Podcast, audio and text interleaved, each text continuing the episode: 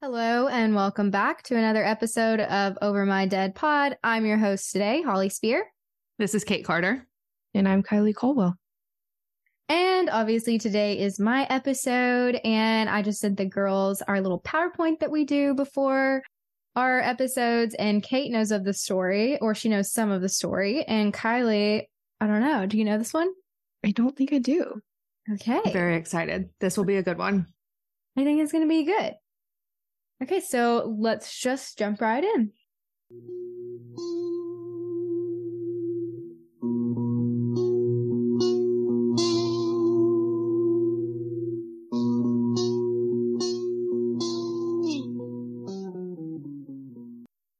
So, Kate and Kylie may already know this about me, but I have this like little weird obsession with the Appalachian Trail.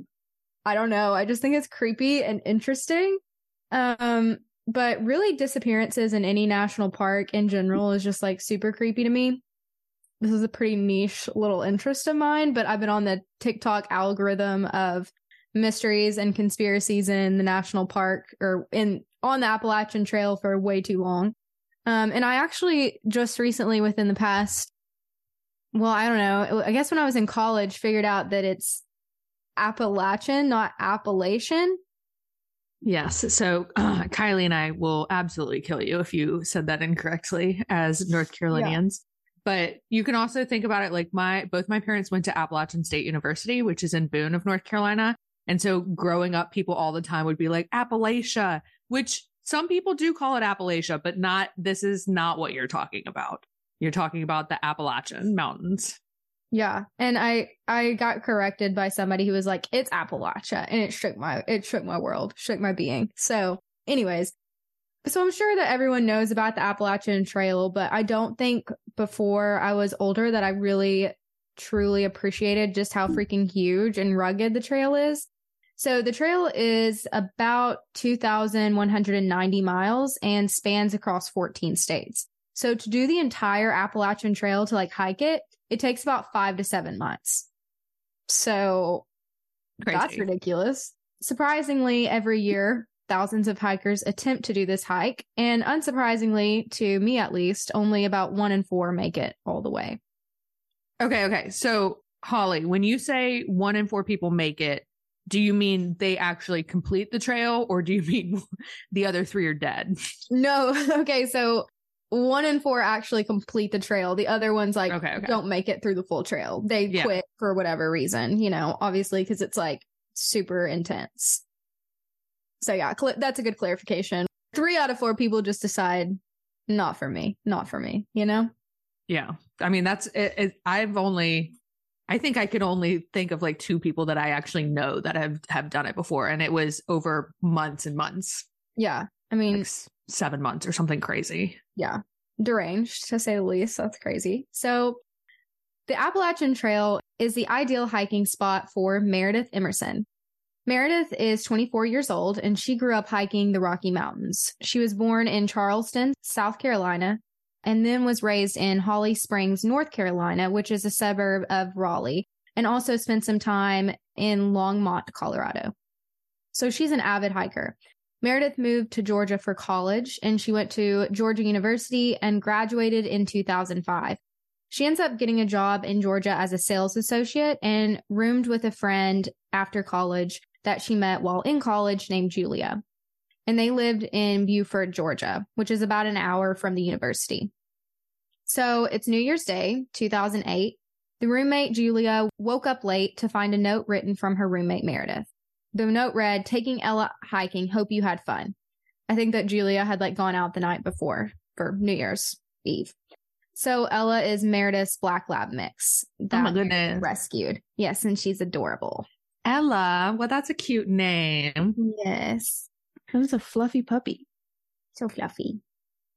So this was typical for Meredith. Like I said, she grew up hiking and this was one of her passions. She loved to take her dog Ella with her. So the roommate Julia ends up spending the rest of New Year's Day with friends and does not come home until the next morning. When Julia does come home that next day, she's confused that Ella, Meredith's dog, is not there. See, the roommates had this routine where Meredith would go to work and she would put Ella, the dog, in Julia's room. and Julie would take care of Ella in the mornings. And this morning, Ella is not there. So this is weird. Julia calls Meredith and her phone goes straight to voicemail. Julia ends up going to work that day. And when Julia gets to work, she gets a call from a friend that worked with Meredith who told her that Meredith did not show up to work.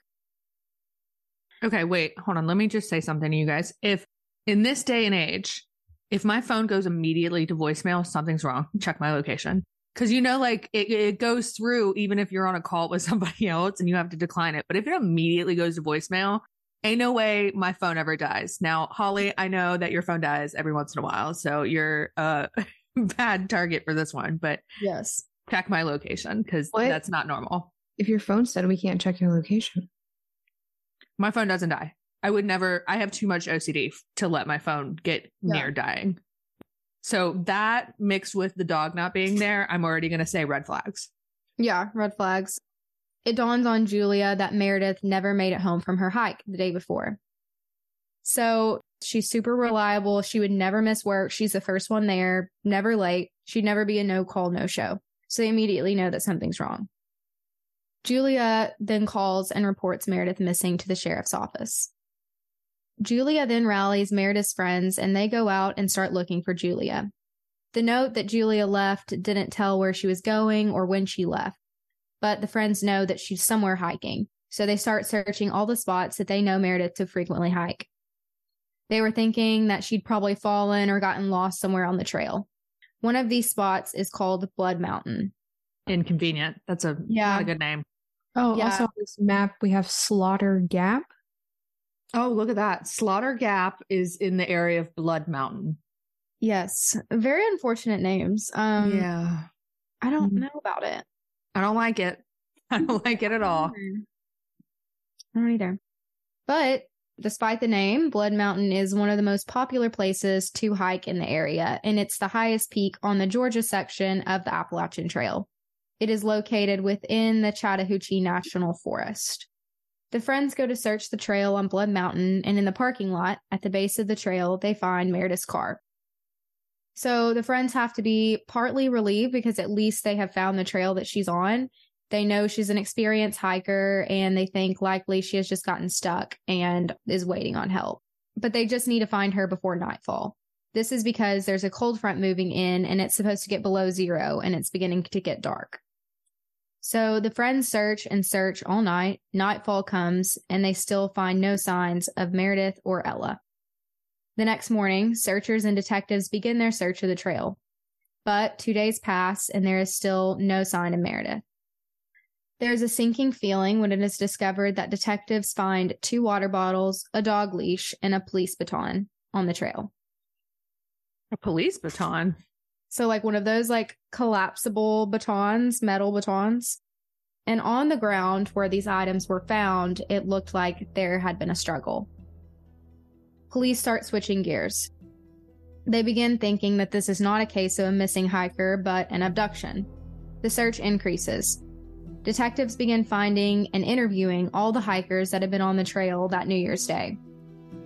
And what they find is even more worrisome.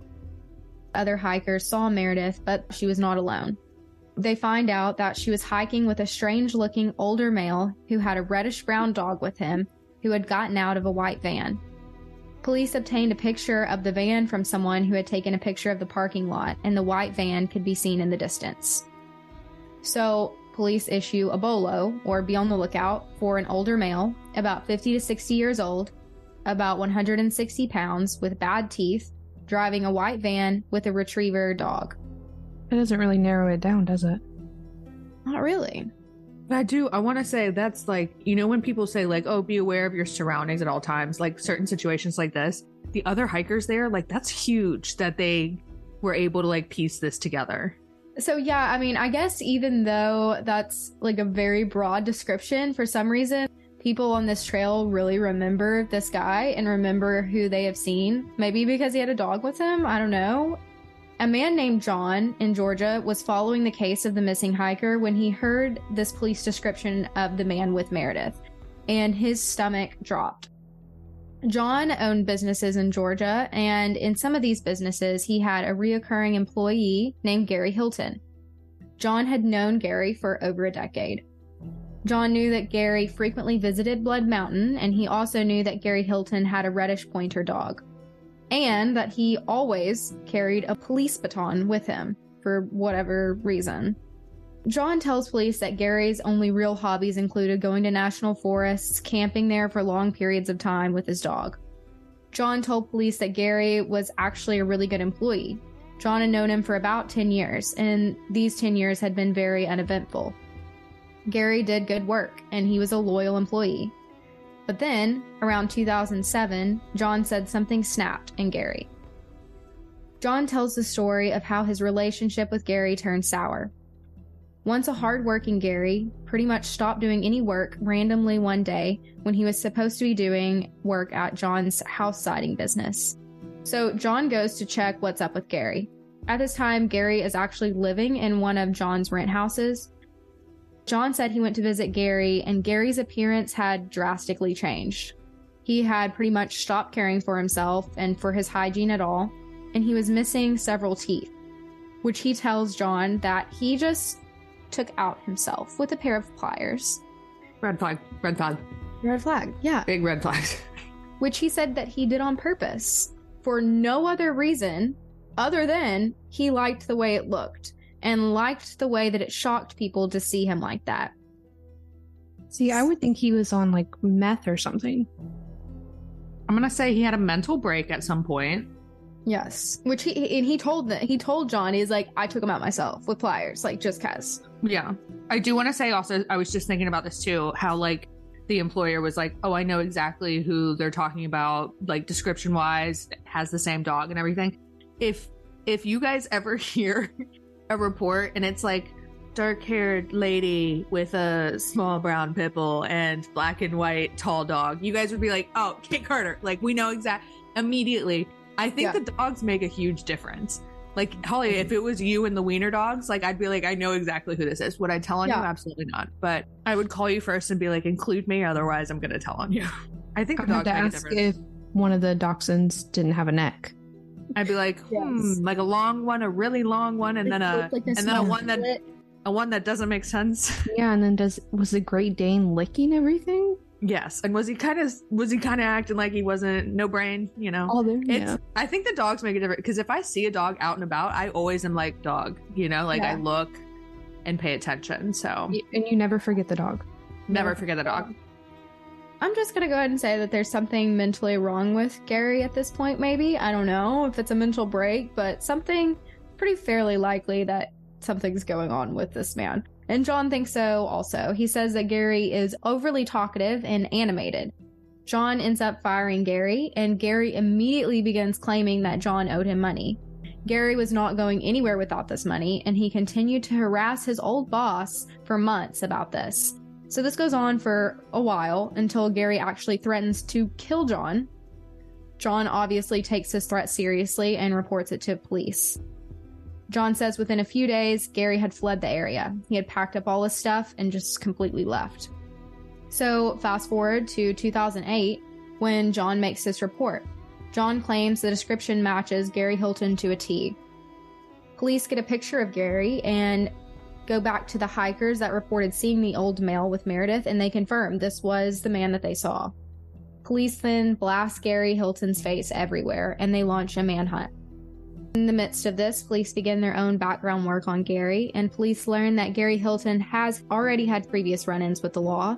No shock there. And a couple years back, Gary had a drug possession charge, and Gary also had set up this like fake charity that he posed as collecting money for needy children. But Gary was actually just like pocketing every dollar from this charity. Good and scam. so he's basically a con man. Police discover that Gary never knew his father, that he was raised by his mother and stepfather, and at 14 years old, Gary actually shot his stepfather. Now, the stepfather was severely wounded but did not die. It was claimed by Gary later that he was abused as a child by his family, and after this incident, Gary is institutionalized. Gary ends up finishing college, actually, and earning an associate's degree and then joining the Army. He had his private pilot's license and he had been married three times, but his most recent marriage had ended in divorce. Gary turns into the prime suspect. Meanwhile, Meredith's family and friends are still very hopeful that Meredith is still alive. Meredith was very, very witty and smart. Not only was she an experienced hiker, but she was also a blue belt and took judo. Really good stuff. Like, very smart for her to know that if she's out and about by herself. Yeah.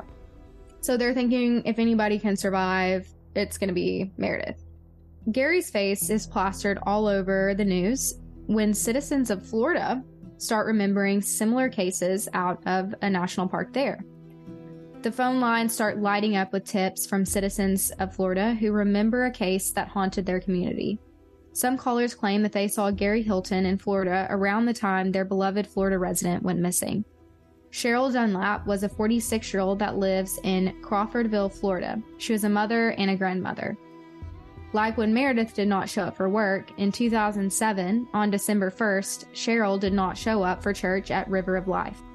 Her devout church going friends knew something was wrong with Cheryl. She was also scheduled to teach a Sunday school class that morning and did not show up. Then that next Monday, employees that worked with Cheryl called Cheryl's daughter in law to tell her that Cheryl had not showed up for work. Cheryl was a nurse, and just like Meredith, it was completely unlike Cheryl not to show up for her responsibilities the daughter in law reported Cheryl missing. Then, a few days after Cheryl was reported missing, police find Cheryl's car on the side of the road.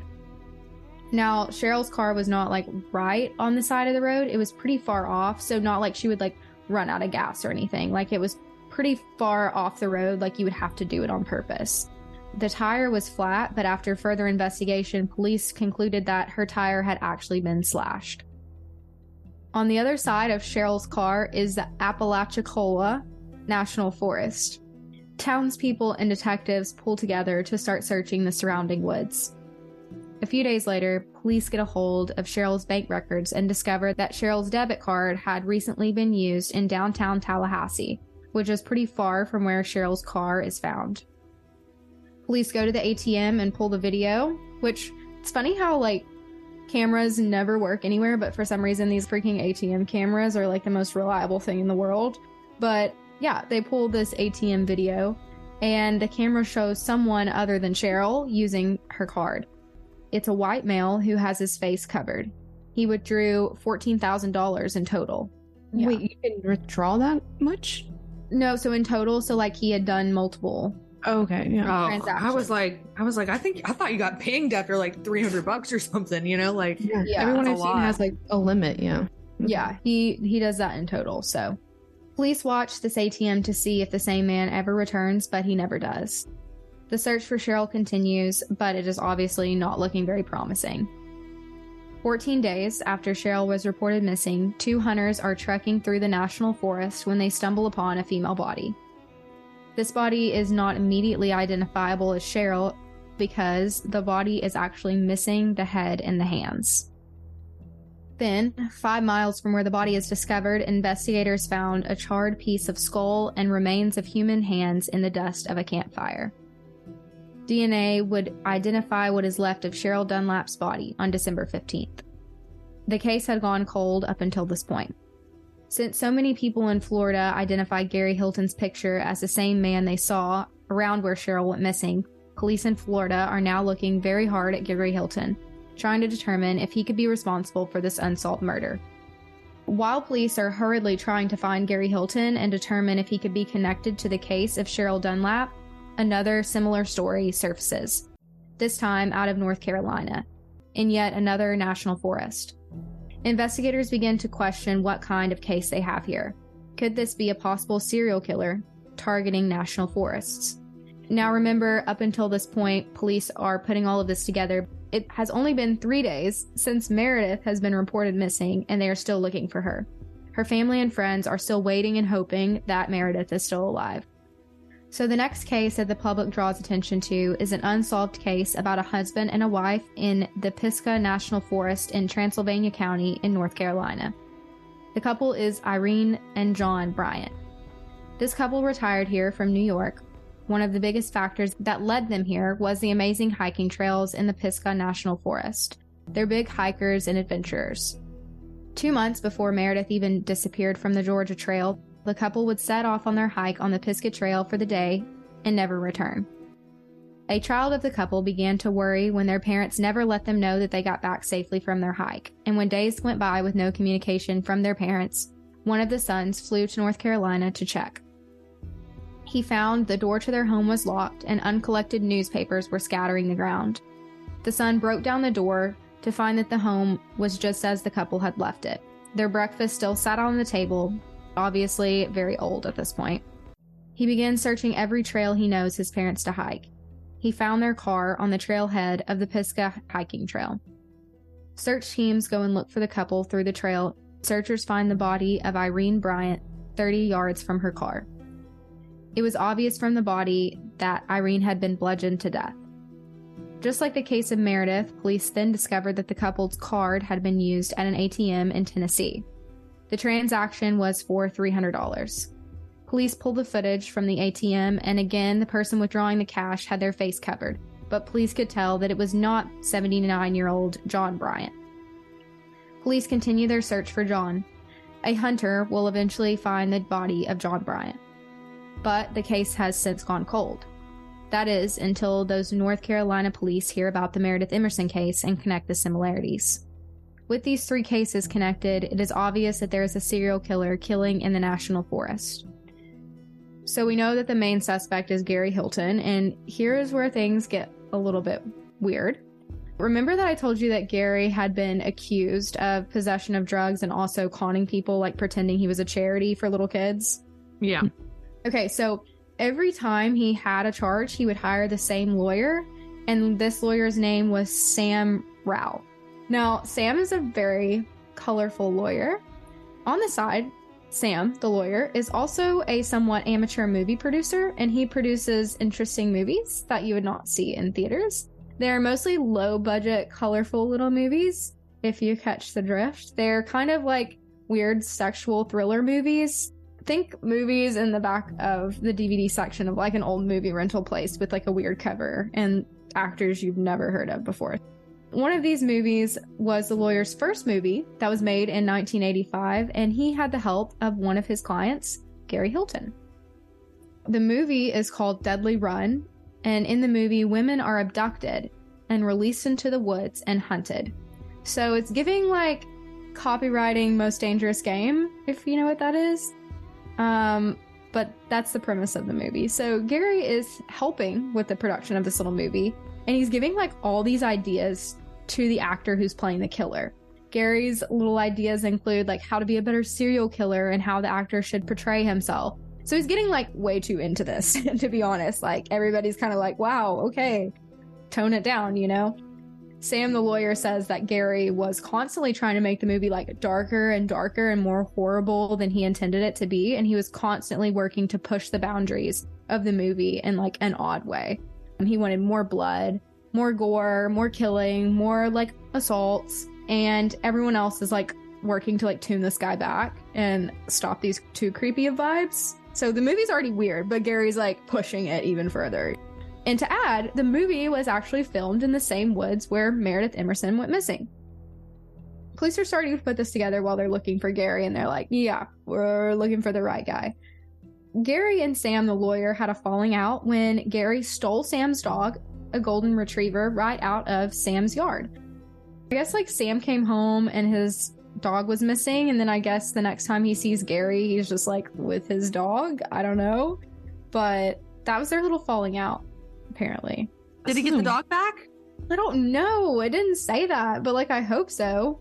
I, like that he took the dog and was just like, "I've got it now." By now, around with it. Yeah, very bizarre. Uh, Gary likes dogs, by the way. I mean, obviously he's got other issues, but Gary was very fond of dogs. So, Was this the dog that he was hiking with that people saw? him okay, I don't know, but I feel like maybe I don't. I didn't say, but like possibly. I don't know. Oh, it's weird. Very. Also, I looked up lawyer Sam because one interesting character listed on his website. He has himself listed as a former amateur boxer, a professional pilot, a professional scuba diver, and a professional skier. Hmm. And he's an attorney. a professional skier. That's what What who's is, like- paying who's paying you to ski? Yeah, who's paying you to ski? And like that just feels like something that you can say and nobody can prove. Like what makes you a professional skier, you know? But he has also produced two feature films with star studded casts, and he anticipates doing a television pilot for broadcast. So, ladies, I feel like we should audition. Yes. Yeah, I might might pass on that one. Um, I'll let you guys do it though. If you look up the movie Deadly Run, it has a 3.3 on IMDb. That's not bad. That's not, I mean, it's not a zero. It's not a zero. Would I watch it? Probably not. I need at least a six to seven. Yeah, yeah. Oh, it's out of 10? Is that a 10? Out of a 10. Oh, that was Oh. out of 5. I was like, damn, that's No, no, no. good. yeah, I was No, no, gonna no, say, no. like, okay. Well, I mean, somebody zero, still rated also- it okay. Yeah, yeah. So yeah, he's a very interesting. Sam is a very interesting character for sure. So police are collecting all this information about Gary, and they're pretty sure that Gary Hilton is their guy. But remember, they still have no trace of him. That is until John, Gary's old boss, gets a phone call. Remember, John, the old boss, the guy that gave police their first tip that the description of the man with Meredith reminded him of his old employee Gary. Well, John gets a call on his cell phone three days into Meredith's disappearance, and at this point, three whole states are looking for Gary, and it's a literal manhunt, but Gary acts completely normal on the phone. Gary apologizes for the disagreement with him, and Gary says that he was sick, but he feels much better and he's ready to come back to work. John must have been thinking very quickly because John is like, Oh, yes, of course. Like, you can come back to work. Like, yeah, come back for sure. And I'll give you like that money that you wanted. So he's like, Meet me at this place and I'm going to like drop the money off and you can come pick it up. So John immediately gets off the phone with him and tips police off that Gary is coming to pick up the money at this location.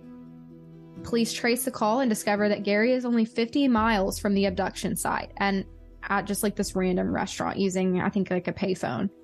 Police are waiting at the pickup spot to see if Gary would show up, but Gary is a no show.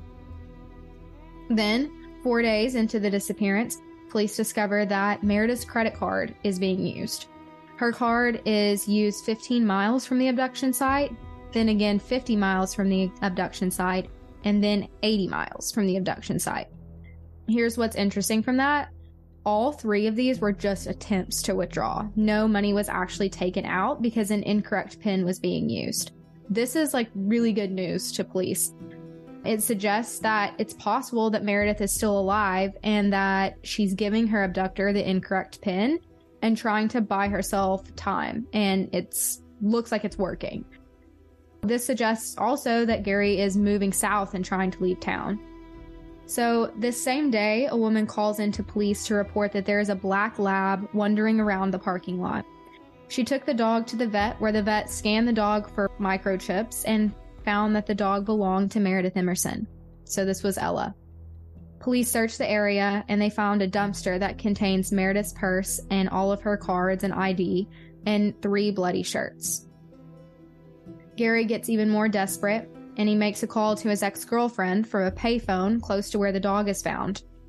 Gary asks for money, and the ex girlfriend says, No, don't you know that everyone is looking for you? And then she hangs up.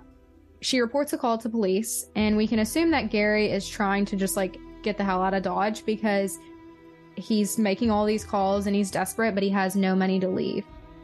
That night, another caller calls 911 to report that they're at a gas station and they have spotted a man driving a white van with a dog. The man has the van parked and he's currently cleaning it out. Police swarm to this gas station where they find Gary Hilton. Unfortunately, they only find Gary Hilton and Meredith is not with him. Obviously, Gary is arrested and the police are eager to interview Hilton, thinking that there's still hope that Meredith can be found alive. Gary refuses to speak to police without an attorney, and he's charged with kidnapping and bodily injury. I assume that he's charged with the bodily injury because they found Meredith's bloody clothes, but they don't know, you know, if she's dead or alive. So Gary gets his little attorney, and the district attorney offers Gary a deal. Gary will plead guilty to murder, and he will lead the investigators to Meredith's body, and they will take death penalty off the table. Gary agrees, and he leads the investigators to Dawson Forest. The forest is not the same one where Meredith went missing, but it's close to where her clothes are found. Gary said that the body will be 40 yards off the trail and it will be covered with leaves and brush, and that the head will be missing. He tells investigators he decapitated Meredith so that forensics could not identify her. So, like, he wanted to clarify, like, I didn't want to cut her head off. You know, like, I wouldn't want to do it. I just, like, had to, you know, for forensics purposes, as if that makes anything. He was totally, he was forced to do it. Absolutely. Yeah, for Yeah. sure. Forced his hand on that one. He did it before and they still found the head and the hands. Yeah. Yeah. So he didn't even do a good job of that. Okay. No. Please locate the body of Meredith and give her poor, grieving family the news.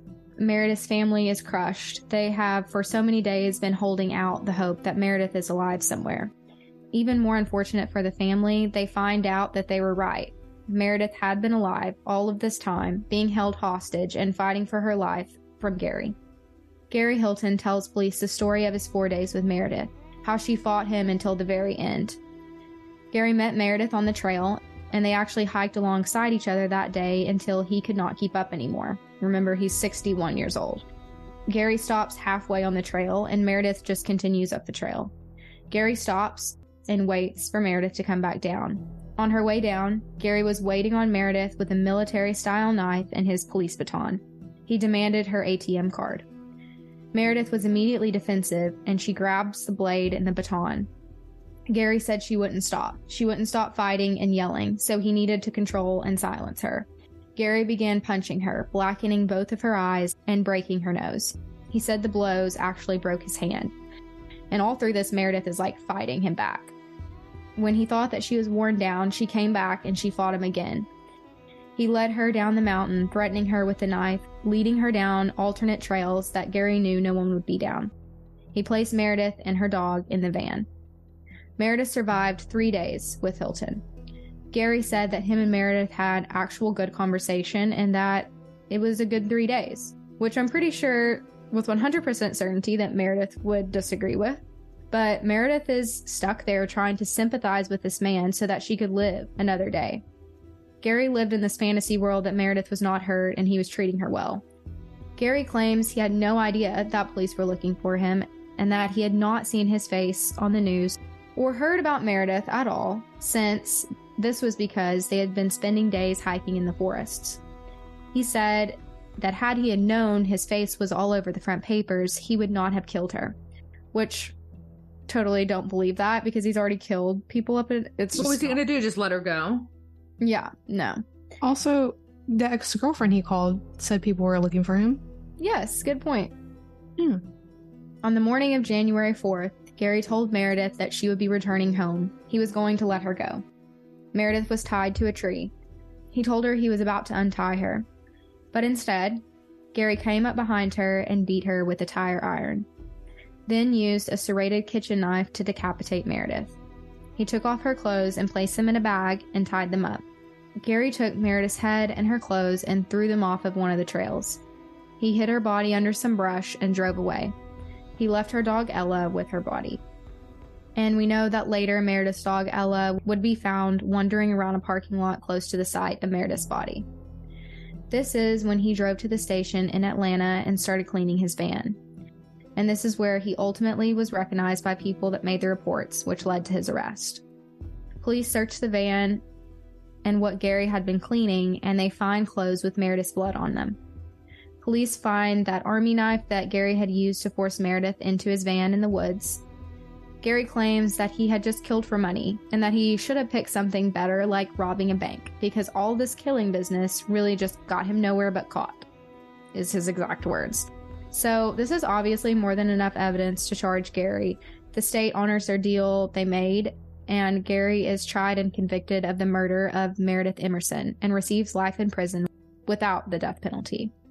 Gary had managed to make this deal with police and avoid the death penalty in Georgia, but police in Florida and North Carolina had at this point connected Gary to the murder of Cheryl Dunlap and Irene and John Bryant, and they would be charging Gary as well. Florida was not making any deals. June 2008, Gary is extradited to Florida for trial for capital murder, so the death penalty, of Cheryl Dunlap. Gary tried to get another cute little deal and he offers to confess everything for a life sentence, and the district attorney refuses.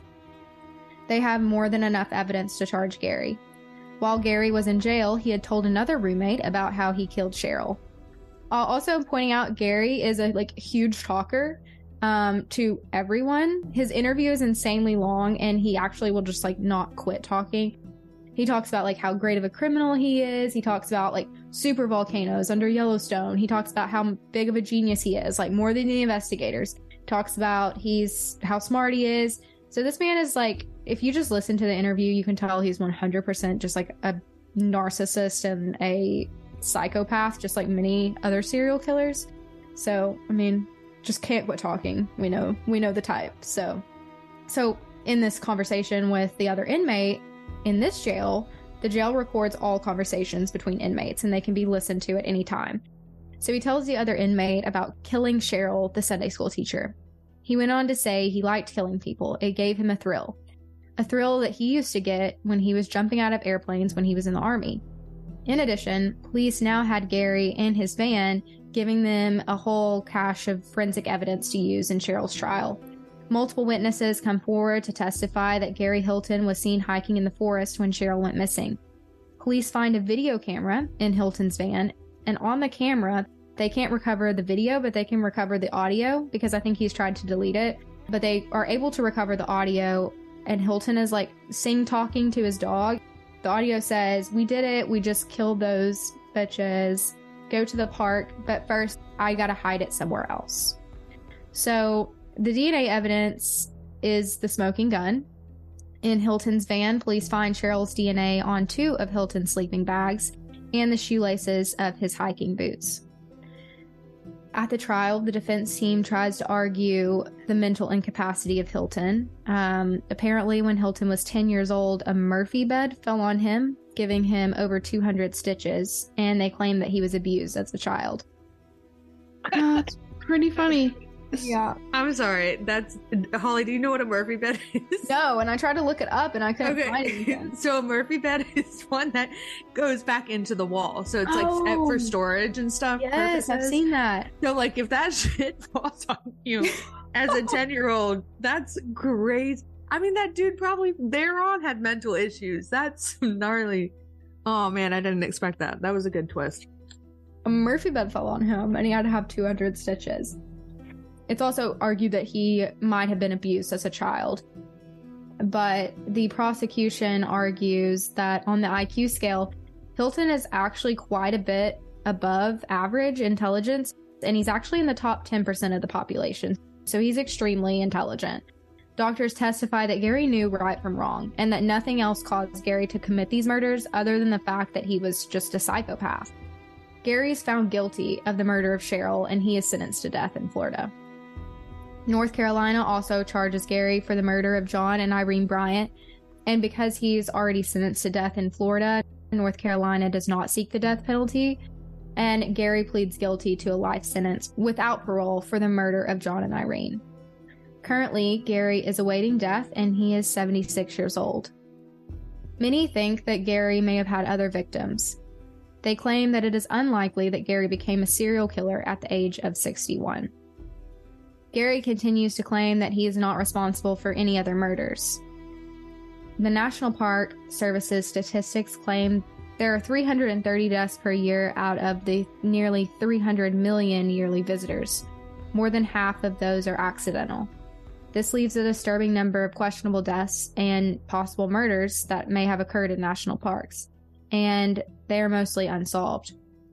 National parks annually report about 15 murders a year. In the past five years, 73 people have been known to be murdered. Officials believe that there are at least four other deaths connected to Gary Hilton, and there's the potential for many, many more. So far, Hilton is sticking to the story that the only people he has killed he's been charged for. He claims he began, quote, hunting October 2007 when he killed John and Irene. But the families of Meredith Emerson, Cheryl Dunlap, and John and Irene Bryant will always continue to mourn the loss of their family members killed senselessly at the hands of Gary Hilton. And police departments will continue to attempt to determine if Gary Hilton truly began his hunting in 2007 or if there are far, far more victims of the National Park serial killer. And that is the story of Gary Hilton. Shout out to his boss though. Because this all happened because of his it. boss. Yeah. yeah. Yeah. What a good boss. What's so terrible is actually like later on, Gary goes to claim, like, oh, it's actually John's fault. He's like, oh, it's all his fault because if I wouldn't have been set up and I wouldn't have known that they were looking for me, I wouldn't have killed her. Like he said that when he called his boss that day and was like asking to be put back on the job, he's like, if he just would have told me that they were looking for me, I wouldn't have killed her. I wouldn't have killed Cheryl if like I knew my face was already on the front page of all these papers, but he tricked me and he, you know, didn't even tell me and I would have like spared her life, which is completely untrue, but I just can't imagine how how John probably felt, you know, because it's like he's blaming him he's it. blaming him. Always somebody else's fault with these kinds of people, but yeah. That's a psychopath.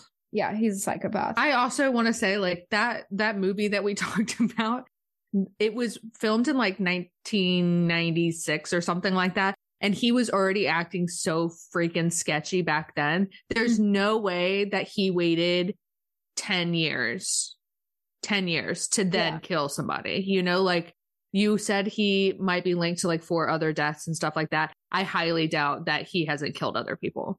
Yeah.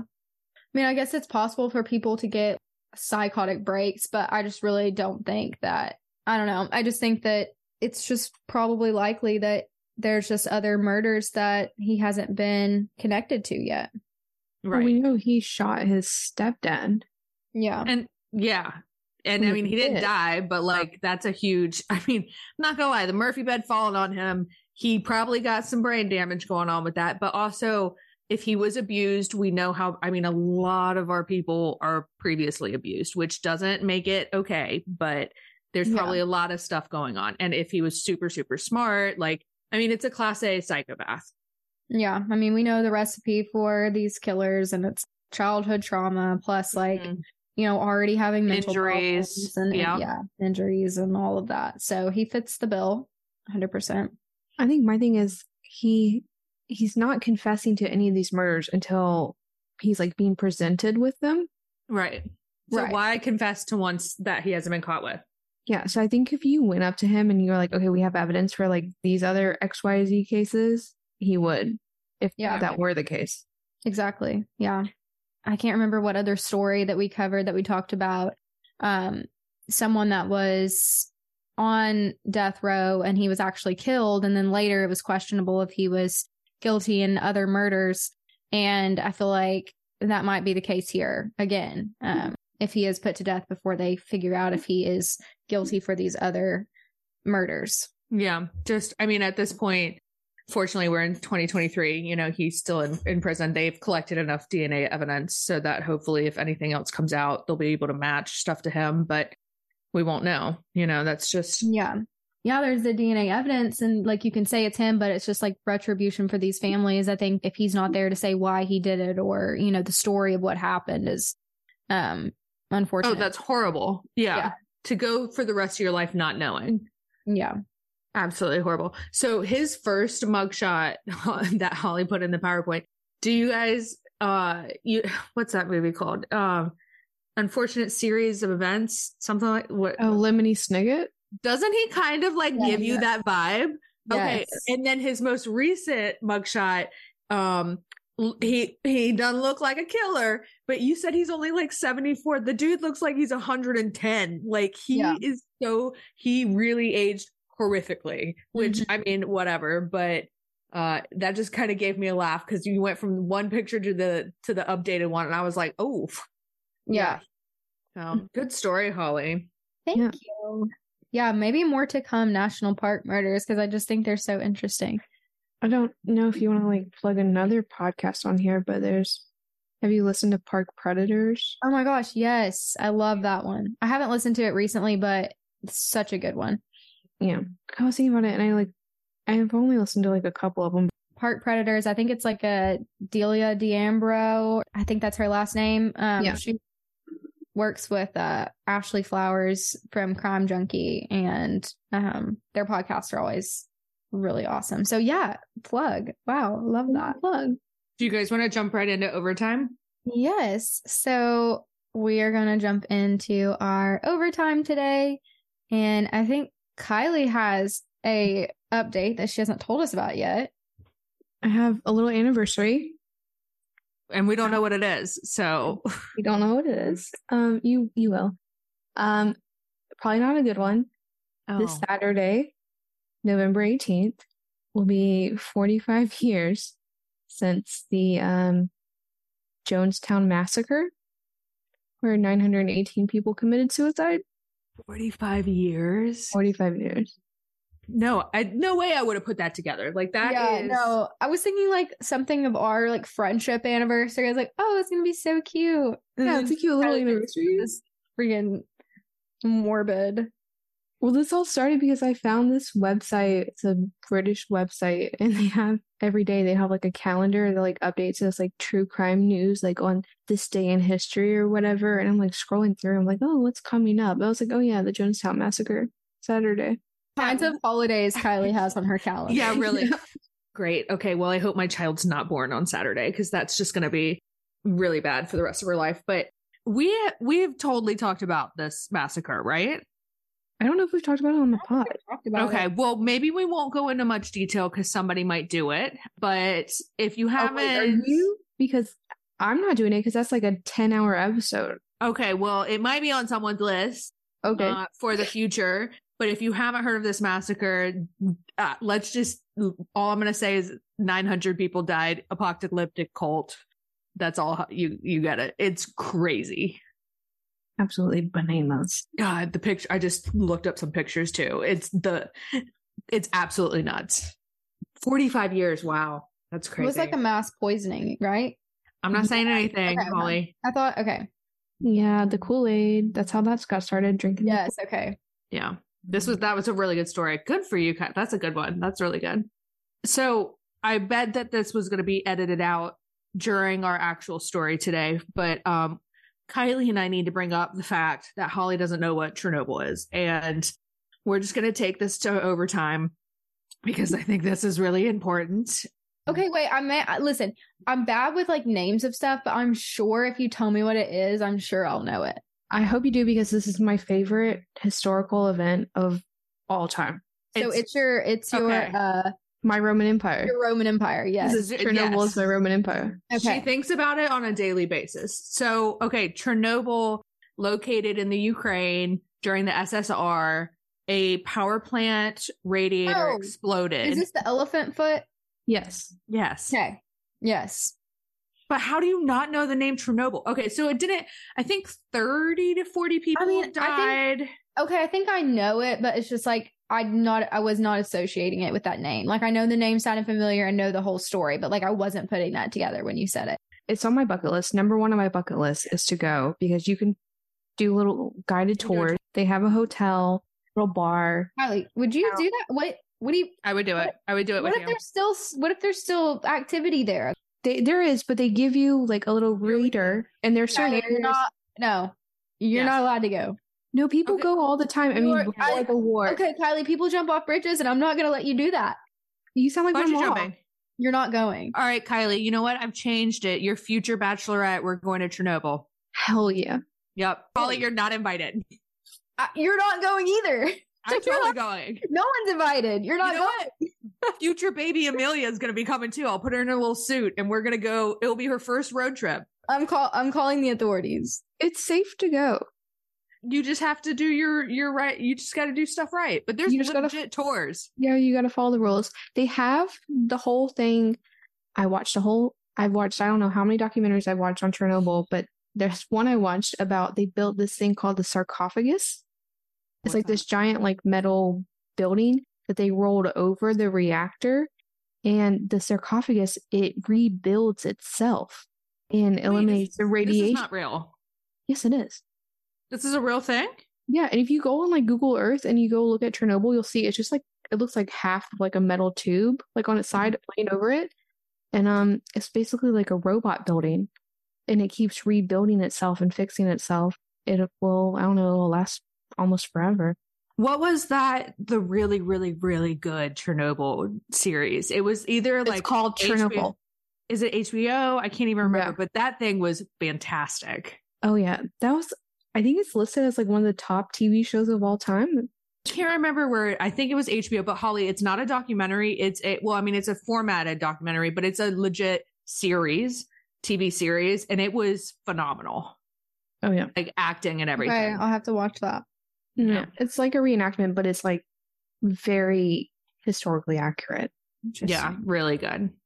Yeah. And there's like, I mean, people obviously, like when they had to flee Chernobyl, left behind all their homes, left behind pets, stuff like that. And like, so all of the animals there are radioactive. Like you can't, you can't take any of them. You can't like help them and stuff like that because they're all radioactive. The homes are like all creepy and eerie. I don't know. I, I think it's so It is cool. That is really cool. And I've seen on TikTok there's like um little charities that will go in and like little vets. They'll take vets and they'll go in and care for the animals and like Yeah. spay neuter them and stuff. Yeah, like they take care of them. I mean, they're trying to not have them repopulate and no stuff, way but you can't take them them? out. No, you can't. Not radioactive. Yeah, all the Animals. puppies are radioactive.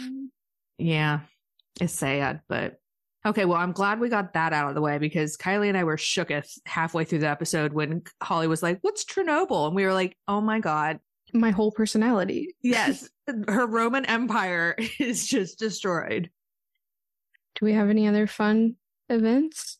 I might give birth soon. I might not. I don't know. So we'll Yeah, just we don't skip care about that. Well, Yeah, that's boring actually. yeah, we'll we'll save that for the next. So I'm I'm I'll be the host of the next podcast. Uh, if I don't give birth within the next week, but and that'll um, probably be Kate's last pod for a little bit and she'll be listening. We're gonna let Kate have some maternity leave, I Yeah. guess. thanks. Just a few days. It'll be Unpaid. fine. Unpaid. Damn it. Yeah.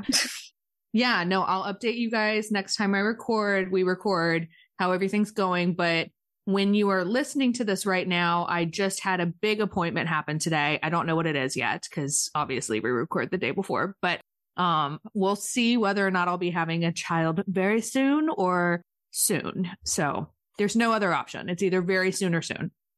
Crazy. And then we'll have a over my dead pod uh baby and she'll come and make an appearance and we'll get her to do a little overtime segment where she just screams. It's probably going to be our most viral clip. Yep. You're Yep. welcome. And with that, thanks for tuning in to another episode of Over My Dead Pod. If you want even more information, including photos and sources of the case, you can check out our blog on overmydeadpod.com. And be sure to leave us a review wherever you're listening to this and check out our social media at Over My Dead Pod. And we will see you next week with another thrilling case. Bye. Bye. Bye. Thank you.